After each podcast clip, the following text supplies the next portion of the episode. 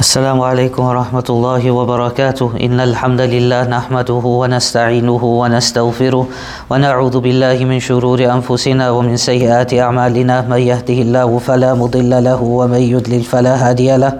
وأشهد أن لا إله إلا الله وحده لا شريك له. وأشهد أن سيدنا محمدا عبده ورسوله.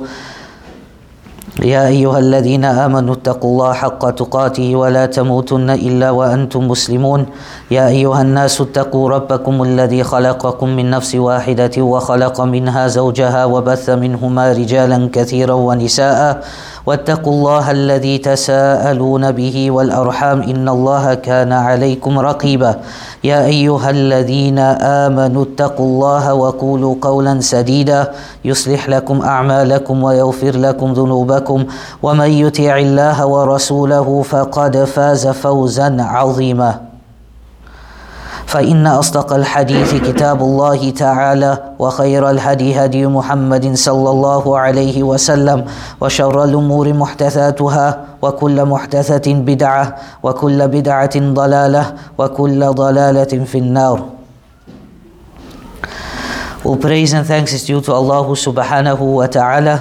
Peace and salutations upon Muhammad sallallahu alayhi wasallam, his family, his friends, and upon all those who try to emulate him until the end of time. Ahlan wa sahlan wa marhaban bikum.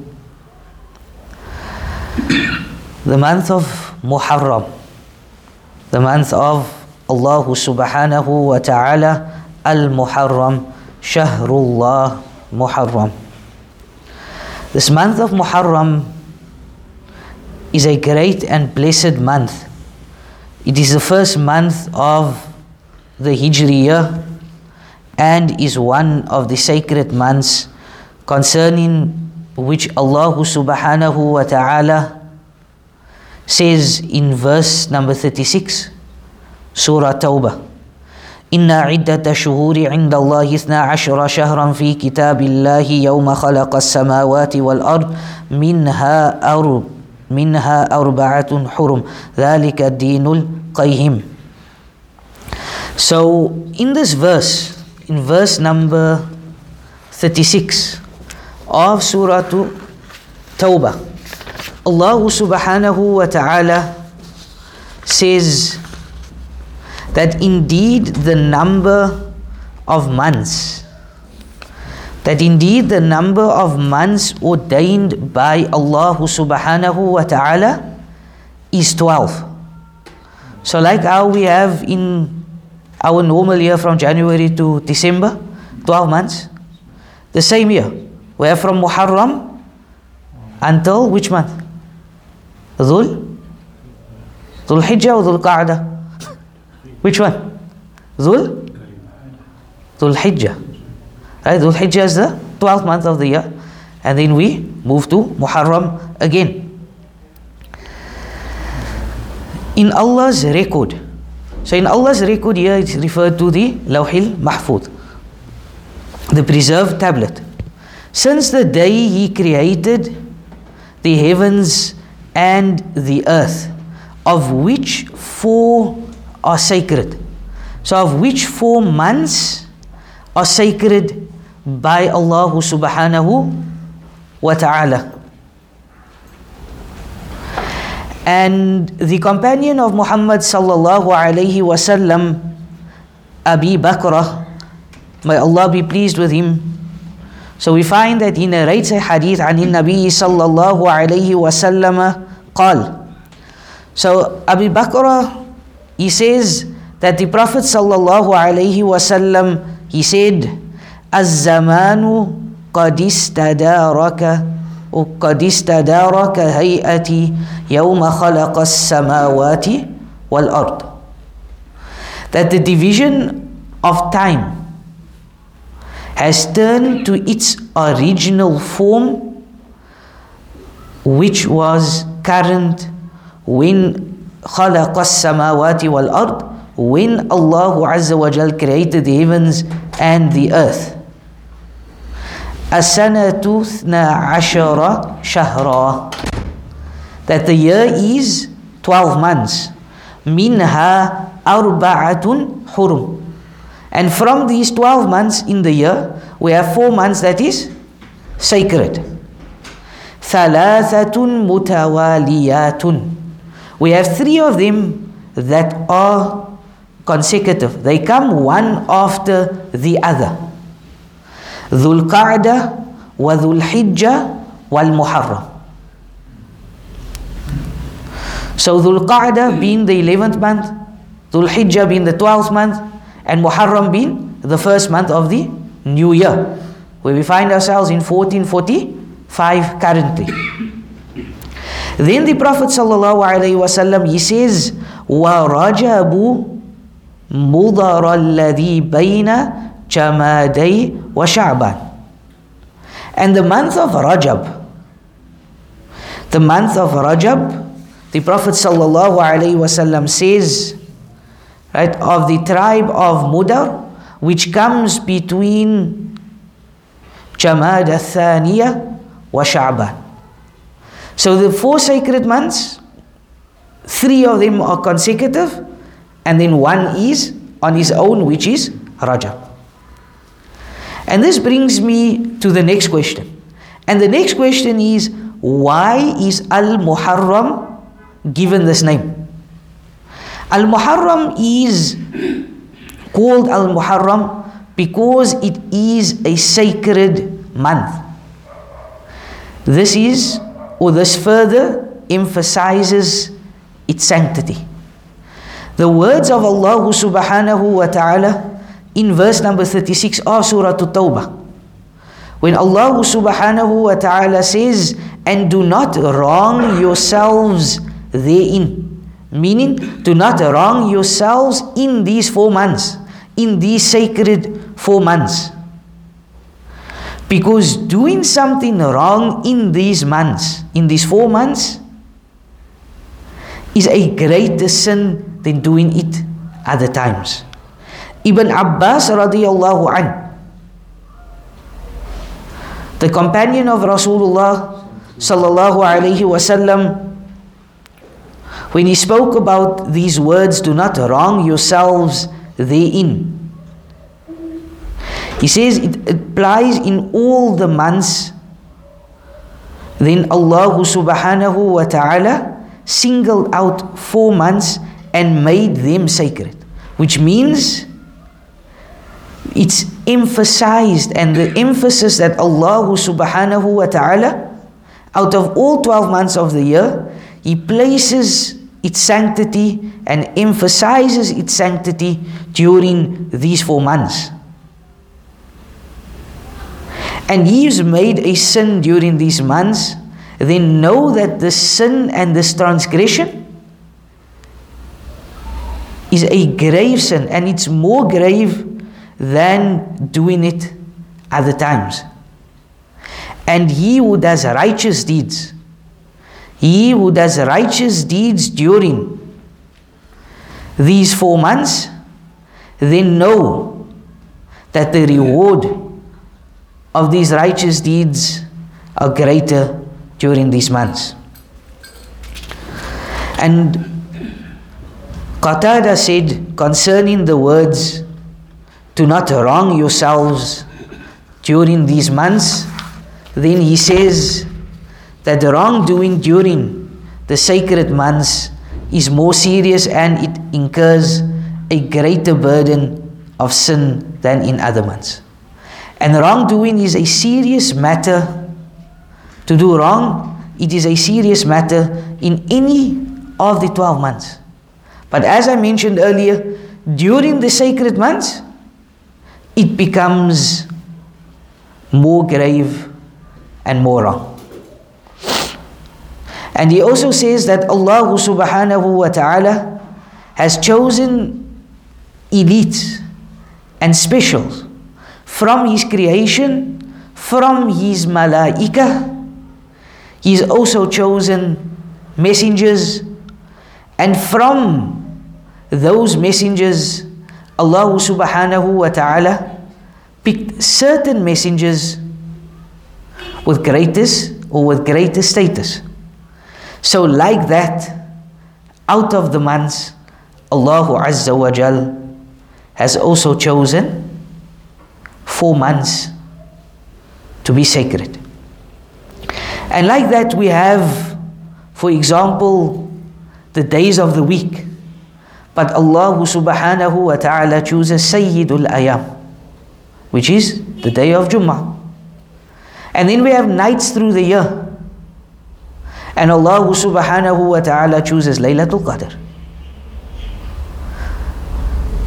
And what we are trying to explain or what we're trying to get to is that to show someone or to explain that Allah subhanahu wa ta'ala He can choose what He wills, when He wills, and He can make whatever He wills sacred or not sacred. Allahu yafa'alu ma yasha. And Allah subhanahu wa ta'ala does what He wills. عن ابن عباس رضي الله عنهما قال قدم النبي صلى الله عليه وسلم المدينة فرأى اليهود تصوم يوم عاشوراء فقال ما هذا؟ قالوا هذا يوم صالح هذا يوم نجى الله بني إسرائيل من عدوهم. فصامه موسى قال فنحن أحق بموسى منكم فصامه وأمر به صامه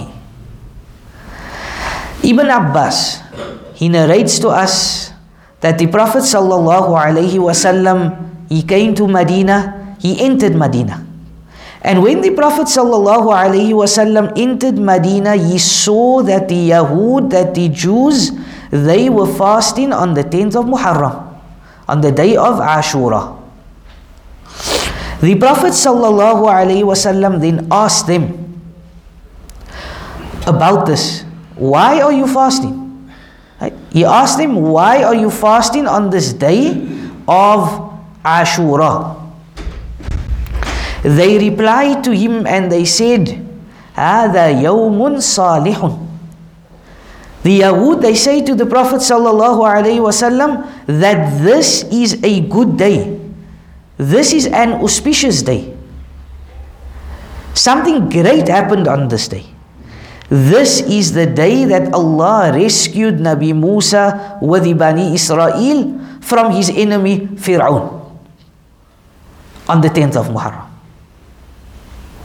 So the Prophet sallallahu wasallam then says to them that we have nahnu ahaqqu that we have more rights over Nabi Musa, over the Bani Israel than you the Jews.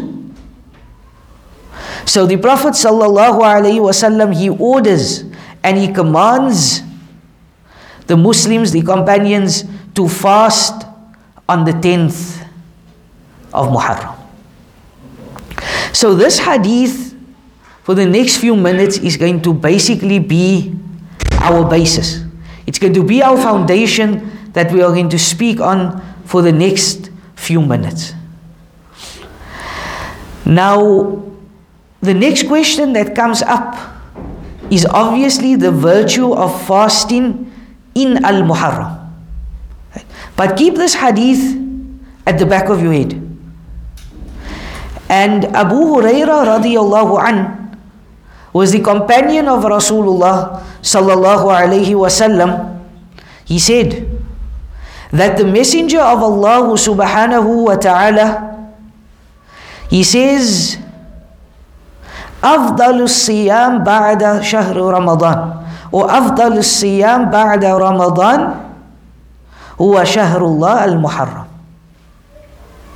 And in another narration, the Prophet sallallahu alaihi wasallam says, "Wa afdu salah," and the best salah after the faraid is salatul layl or qiyamul layl, or kama qal alayhi salatu wasalam. So Ramadan, the month of Ramadan, is the best month to fast because this is fard. And as we know, a sunnah can never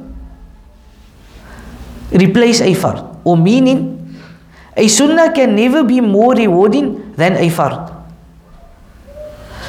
So the month of Ramadan is made wajib for us. كتب عليكم الصيام كما كتب على الذين من قبلكم لعلكم تتقون Oh you who believe Fasting is prescribed upon you as it was prescribed on those before you لعلكم تتقون And this is شهر Ramadan Then after شهر Ramadan you have what is known as Sunan fast. If you do it you get rewarded. If you don't do it you don't get punished. So the next best month is Shahrullah al-Muharram, the month of Muharram. And in that same hadith, the Prophet ﷺ also says, with regards to one salah, that the best salah after the five daily prayers, which is fard, is to stand up in the middle of the night and make qiyamul layl or tahajjud as we know. So someone cannot stand up, they make tahajjud, then he go back to sleep, but he oversleeps for fajr. Right? Then you rather sleep during the night, but you wake up for, which is fard. Then there are other ahadith as well. So when this hadith which says that Shahrullah al Muharram, then we can understand that it is indicative of the veneration this month deserves, as it is attributed to Allah subhanahu wa ta'ala. In this is just a bit of Arabic grammar in a genitive or idafa phase. Al Qari says what appears to be the case is that what is meant is the entire month of Muharram. However, the Prophet ﷺ never fasted any month in full apart from Ramadan. He never fasted ﷺ any month in full, meaning the entire month, from the first till the end of the month, except the month of Ramadan. So this hadith, how do we understand this hadith? Anyone? How would we understand this hadith? Now, so I call out names. You're going to be live, eh? Anyone? How do you understand it? Now? the days that are easy for you, like uh, Monday. Okay. Anyone else want to add? Or different answer? Sorry? I, I mistake in Oh, okay. Time. Which means that he fasted a lot of the days. Not every single day, but most of the days. Right? That is what is meant. The same as during the month of Sha'ban. He never fasted the whole month of Shaban, but he fasted a lot of the days of Shaban. And remember, Allah subhanahu wa ta'ala, He chooses whatever He wills of times and places.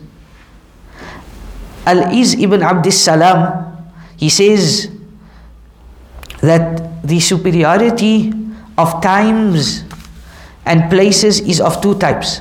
The first of which is in worldly terms, and the second is in religious terms.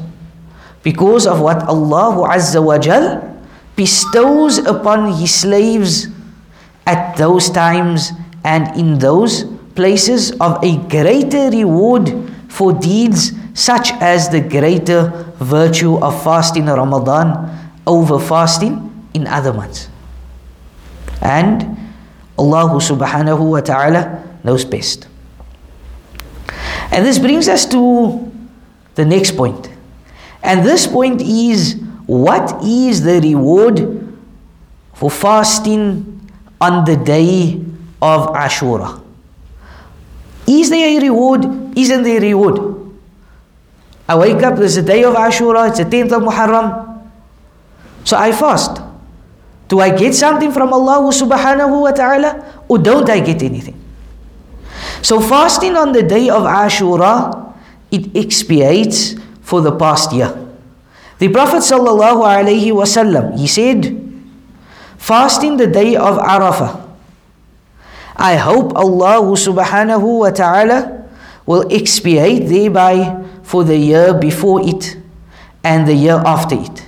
And fasting on the day of Ashura, I hope that Allah subhanahu wa ta'ala will expiate thereby for the year that came before it. And this hadith is found in the Sahih of Imam Muslim rahimallahu ta'ala. And so we understand that fasting on the day of Ashura is indeed virtuous and it is indeed blessed as we get a reward from Allah who subhanahu wa ta'ala. So this is this is by the bounty that Allah who subhanahu wa ta'ala bestows upon his slaves. As Allah who subhanahu wa ta'ala is Ghafurur Rahim. Allah subhanahu wa ta'ala is the most forgiving, the most merciful. And Allah subhanahu wa ta'ala wants good. And Allah subhanahu wa ta'ala is happy when his slave, when the mu'min, when the believer does good. So Allah subhanahu wa ta'ala, He gives us certain days. He gives us certain times during the night. He gives us a day in the week that Allah subhanahu wa ta'ala has legislated for us. And this legislation is found in the Quran and the Sunnah of Muhammad sallallahu alayhi wasallam. For example, the month of Ramadan. For example, the days of Ara- the day of Arafah. For example, the first 10 days of Dhul Hijjah. For example, the month of Muharram. And these legislations are given by the lawmaker and the lawgiver, Allahu Azza wa Jal. So there's no need. And this is why the ulama, the scholars of Islam, they were so strict when people introduced matters into this deen of Allah subhanahu wa ta'ala, known as bid'ah or innovations. Because Allah Azza wa Jal, had there been a need for extra days, had there been a need for maulud, had there been a, de- a need for to celebrate the Isra wa Mi'raj, had there been a need to have Garwi Sharif, had there been a need when someone passes away to have three days and seven days and forty days and one year. If there was a need for all of this, then Allah subhanahu wa ta'ala would have legislated this. As Allah subhanahu wa ta'ala reveals to Muhammad sallallahu alayhi wa sallam on the day of Arafah. اليوم أكملت لكم دينكم وأتممت عليكم نعمتي ورضيت لكم الإسلام دينا. That on this day I have perfected for you your religion. اليوم أكملت لكم دينكم وأتممت عليكم نعمتي and I bestowed upon you my bounties and my favors ورضيت لكم الإسلام دينا and I've chosen for you the deen of Islam Imam Malik rahimallahu ta'ala Imam Daru Hijrah that Imam that taught in front of the qabr of Rasulullah sallallahu alayhi wasallam. Imam Malik he says that whomsoever introduces something into this deen of Allah subhanahu wa ta'ala it is as if Muhammad sallallahu alayhi wasallam yani qad khana ar-risala that the Prophet sallallahu alayhi wasallam that he yani didn't fulfill the risala or he didn't complete his risala. Why? Because if someone adds anything into the deen of Allah with regards to ibadah, then that means you are saying that the Prophet ﷺ didn't show us everything. And yet Muhammad sallallahu alaihi wasallam indicates to us, and the Prophet sallallahu alaihi wasallam he shows us that I've not taught you anything except that it will lead you to paradise. And I've not stayed away from anything except that it will lead you to Jahannam and to destruction. So this is Allah subhanahu wa ta'ala's system. He gives us days, He gives us hours, He gives us months, which He has legislated for His ibadah. The next question that I would like to look at why did the Prophet sallallahu alaihi wasallam fast the day of Ashura? So now I need you to go back to the hadith of Ibn Abbas. And what did Ibn Abbas say? That the Prophet wasallam he enters Medina and what does he find? He finds that the Yahud, that the Jews, they are fasting on the 10th, on the day of Ashura. And what happens? He asks them, Why are you fasting? And they said that indeed this is a great day. This is the day that Allah saved Nabi Musa and the Bani Israel from Fir'aun. And we're not going to go into detail of Fir'aun's story, that will take us another lecture on its own. So we're going to cut the whole long story short. But what does Fir'aun do? Fir'aun and knowing and we know who Fir'aun was. As Fir'aun claimed, Ana Rabbukumul A'la. He said that I am the Lord Most High. Wa na'udhu billah. The ultimate shirk. And Nabi Musa and his people, they flee. And as they are fleeing, Fir'aun and his army are behind them and they come to the sea and they can't go backwards and they're going to walk into the army. And if they go forward, where they're going to go? They're going to go into the sea. But Allah subhanahu wa ta'ala وَمَا يَعْلَمُ جُنُودَ رَبِّكَ إِلَّا هُ And none knows the armies of Allah subhanahu wa ta'ala. None know, truly knows them. And Allah Azza wa Jal, He splits the sea. And Abi Musa and the children of Israel, they go. They walk into the sea. The sea is on the sides, on the right hand side, on the left hand side. And they're walking in the middle. And Fir'aun and his army, they try to come. And what does Allah subhanahu wa ta'ala do? As Nabi Musa and his people are walking, Allah closes the sea and Fir'aun drowns. But before Fir'aun drowns, moments before he's going to die, what does he say? He says, Al-ana. He says, now I believe. But now it's too late. Now it's too late. You have your whole life to believe in Allah. Nabi Musa came to you with, Nabi, with Harun. And what happens? You said, let me build a tower. Let me go to Musa's Lord. You called the best of magicians and what did you try to do? You tried to do sihr. You try to do magic. Then what do you try to do when the magicians embrace Islam? You want to kill them. This was Fir'aun. But this is a lesson for all of us. And this lesson is our tawbah. Don't wait till you're old to make tawbah. Don't wait for Ramadan. As Ramadan comes, when Ramadan comes, then I'm going to make tawbah. You know, that first night when they sight the moon, now I'm going to make tawbah, I'm going to leave off. No. Ask Allah subhanahu wa ta'ala for forgiveness now.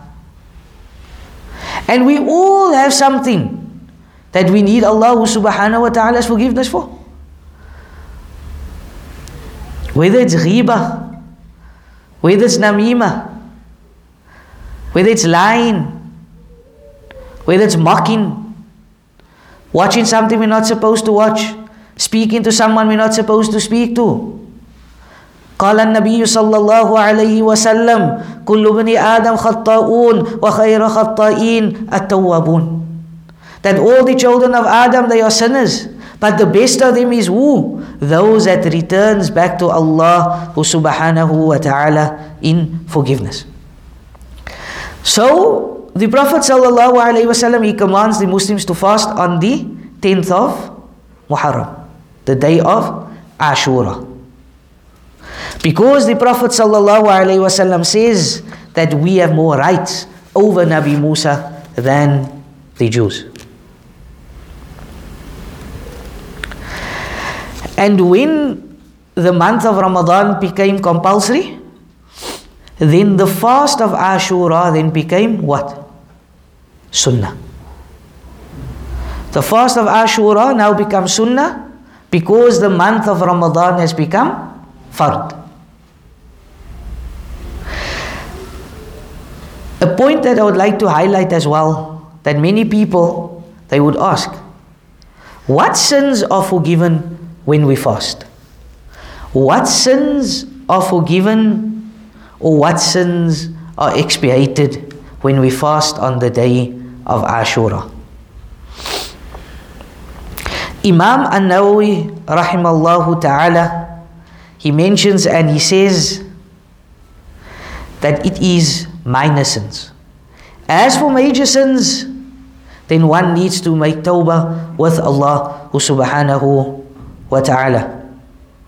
So he says that fasting the day of Arafah expiates for all minor sins. In other words, this brings forgiveness for all sins except major sins. So if this happens for Arafah, then it will happen for Ashura as well. He then says, the fasting of the day of Arafah is an expiation for two years, and the day of Ashura is an expiation for one year. And if a person's Amin coincides with the Amin of the Malaika, his previous sins will be forgiven. Each of the things mentioned may bring expiation. If he does something that expiates for minor sins, he will be expiated. And if there are no minor or major sins, it will be recorded for him as good deeds. And he will rise in status thereby. If there is one or more major sins and no minor sins, we hope that it will reduce the major sins. And this is found in Al Majmu' Sharh of Al Muhadhab of Imam Nawawi rahimallahu ta'ala. Shaykhul Islam Ibn Taymiyyah rahimallahu ta'ala, he says, the expiation of purification, right, yani our tahara, our wudu, of our salah, our prayer, of our fast in the month of Ramadan, the day of Arafah, the day of Ashura, this applies to minor sins only. And this is found in Al-Fatawa Al-Kubra. So the next mas'ala we would like to look at, that is, do we only fast the 10th of Muharram? Or do we fast on the 9th? And if we fast on the 9th, where, where do we get this from? So Abdullah ibn Abbas, may Allah be pleased with him, he said, when the messenger of Allah subhanahu wa ta'ala fasted on the day of Ashura and he commanded the people to fast. They said, O Messenger of Allah, Ya Rasulullah, is this a day that is venerated by the Jews and the Christians? Do they uphold this day? Do they honor this day? The Prophet wasallam he then says next year, the meaning the following year, if Allah wills, we will fast on the ninth day as well. But by the time the following year came, Rasulullah sallallahu wasallam has passed away. So why should we fast the ninth? What was the Prophet wasallam's reasoning for fasting the ninth? Anyone? To be different. Right? To be different from the Yahud. So they celebrated Ashura, they fasted. The Prophet said, Nahnu ahakku bi Musa, we have more right over Musa. Alayhi salatu wasalam. So he commanded the Muslims to fast. Then he says afterwards that if I were to live next year, if I were to fast next year, then I will add the day, the ninth. Why? To be different from the Yahud. And from this we can see that if the Prophet taught us to be different from them with regards to fasting, what still about, for example, their festivities? What still, for example, their holidays? What still, for example, going to their places of worship?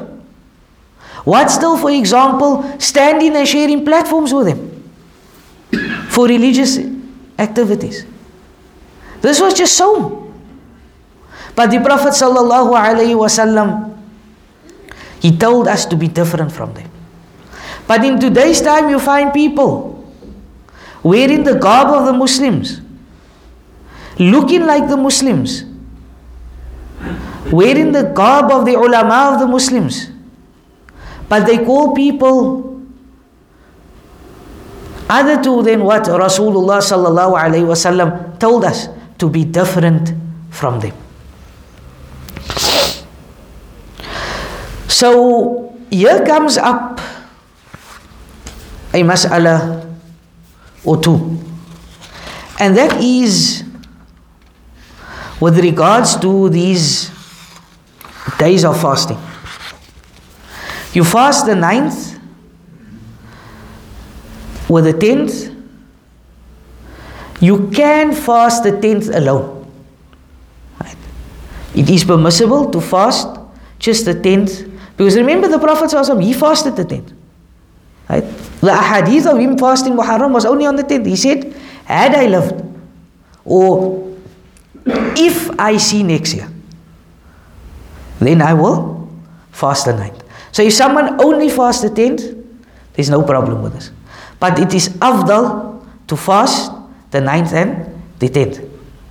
Some ulama says that if you can and you have the strength and you have the ability to fast the ninth, the tenth, and the eleventh, because there's a hadith, there's some weakness to the hadith that the hadith mentions fast the day before or the day after. So the ninth is before the tenth and the eleventh is after the tenth. However, this hadith has some da'f.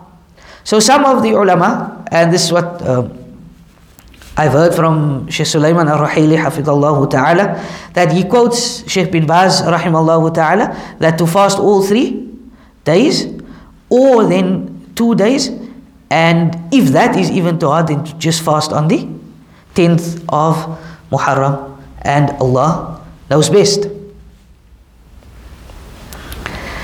So before I move to the second part of the topic for tonight, we find that people tend to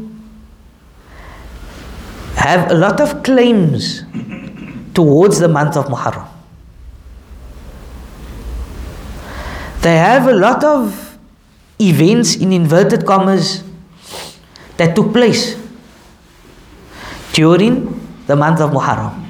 And some of these are even claims with regards to Anbiya. So they say Nabi Yunus was saved from the whale. They would say that Nabi Adam made istighfar. His, his tawbah was accepted by Allah subhanahu wa ta'ala on the 10th of Muharram. And a few other prophets. But what is recorded and what is sahih and what is authentic is the narration of who? Of which Nabi? Nabi Musa and only Nabi Musa. Nothing else. So this is the only event that took place on the 10th of Ashura. Nothing else. So this brings me to something important. And this is the different groups in the month of Muharram. So, do we find or do we have different groups? And the answer is yes. We have different groups with regards to the day of Ashura. And the first group I would like to look at is the Shia or the Ithna Ashariya, the Twelvers, or the Rawafid. So before I get into this group, I'm going to ask another question to the floor. And that is what role do you think the Shia plays with Ashura? Where do they fit in to Ashura? The Shia. Now, of Karbala. Right? So, what is Karbala? Obviously, I can't go into the history of Karbala. I can't go into the martyrdom of Hussein radiallahu anhu. And who was Hussein radiallahu anhu? Who was his grandfather? Muhammad sallallahu alayhi wasallam. Who was his mother? Who? Fatima radiallahu anha. And his father? Ali radiallahu anhu. So, right, look at his grandfather, Muhammad sallallahu alayhi wasallam. Look at his parents, Fatima radiallahu anha, Ali radiallahu anhu. The question I'm going to ask before we go into any detail here does it hurt? Does it cause sadness that the Prophet Wasallam's grandson was martyred the way he was martyred? Yes or no? Yes. Any believer, any believer that believes in Allah and believes in Muhammad as the final messenger and believes in the last day will feel some pain. Because this was the grandson. And there are many narrations that the Prophet wasallam how he played with him, that he would extend his sujood to let him to him and his brother play on his back. So we as Ahlul Sunnah wal Jama'ah, it hurts us. And that part of history, it is a painful part of our history. But unfortunately, the Shia They've hijacked the month of Muharram. They've hijacked the month of Muharram. They've hijacked the 10th of Muharram, specifically the day of Ashura. So, what do they do on this day? What they do on this day is they beat their chests, they slap their cheeks, they strike their shoulders with chains and cut in their heads with swords. And what does this lead to? This leads to blood flow. And know that this is all innovations in the deen of Allah and it has no basis in the deen of Allah subhanahu wa ta'ala. The Prophet sallallahu alaihi wasallam he did not prescribe this on this ummah. The Prophet wasallam did not prescribe this actions for someone that has been martyred or on behalf of someone that has been martyred. So, for example, Nabi Zakaria is a Nabi of Allah. He was martyred. For example, the companions of Muhammad sallallahu alayhi wasallam. If you look at Umar radiallahu an, look at Uthman radiallahu an, look at many of the other companions, they were martyred. You look at Hussein radiallahu an's own father, Ali radiallahu an, he was martyred. But never in the history of Islam did they do these type of actions for them as the Shia, the Rafidiyah, the Ithna Ashariya does for Hussein radiallahu anhu? And like I mentioned, I'm not going to go into history, but there was a sect just a few years after the martyrdom of Hussein radiallahu anh, was known as the Tawwabin or the Tawwabun, the repenters. So what did they do? They beat their chest out of regret because this time is going. But because the people at the time that said that, oh Hussein, we are going to stand with you, were the same people that turned their backs, and they were the same people, or their fathers were the same people that turned their backs on Ali radiallahu anh. This is history. But this side of history, the Ithna Ashariya, the Shia, the Rafidiya, they don't tell us. But go read the books of Ahlul Sunnah, and you will really find the history behind this. So why did they slap them? They started beating their chest out of tawbah. Because they realized what they did to Hussein radiallahu an and Allah subhanahu wa ta'ala knows best.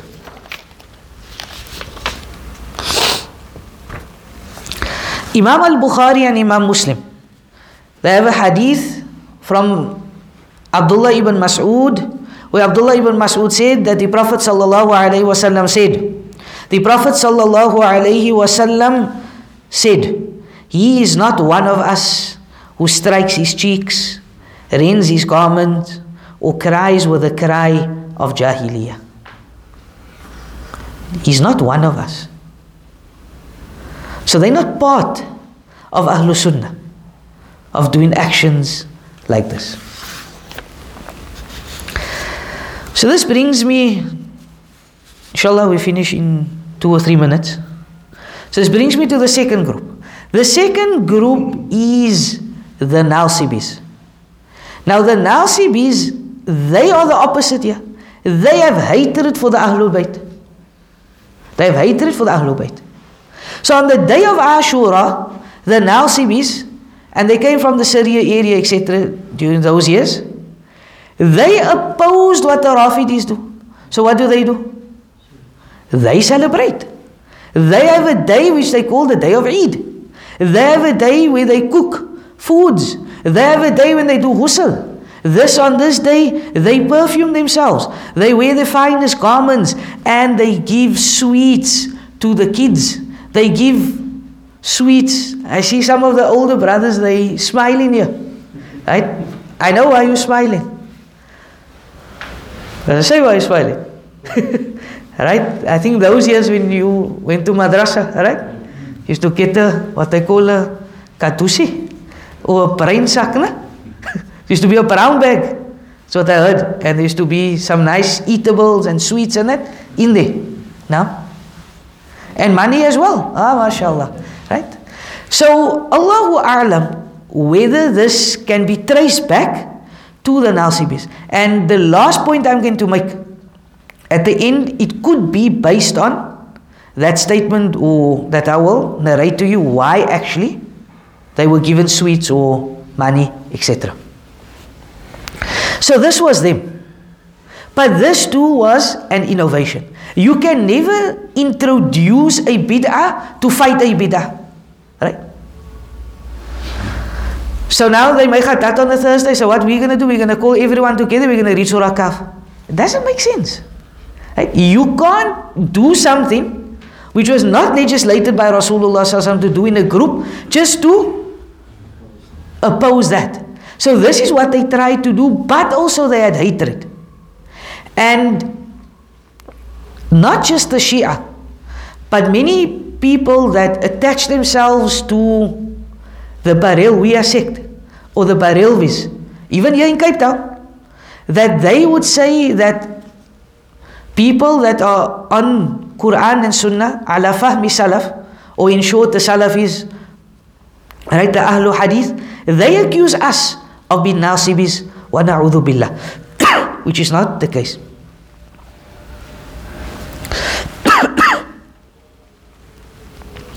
So celebrating that day is an innovation, it is a bid'ah.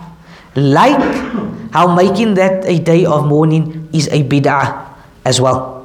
Shaykhul Islam Ibn Taymiyyah rahimallahu ta'ala, he says, because of the killing of Al-Hussein, shaitan caused Shaitan caused the people to introduce two innovations. Right? The first, or the innovation of mourning, wailing on the day of Ashura ah, by slapping, and we spoke about that. And then he brings the second group, and the second group is the Nasibis that I spoke, and this you can find in Minhaj Sunnah. And that's the end of the Sheikh's quote. My last point, right? Our last point, and we're going to end, is the following. There's a hadith.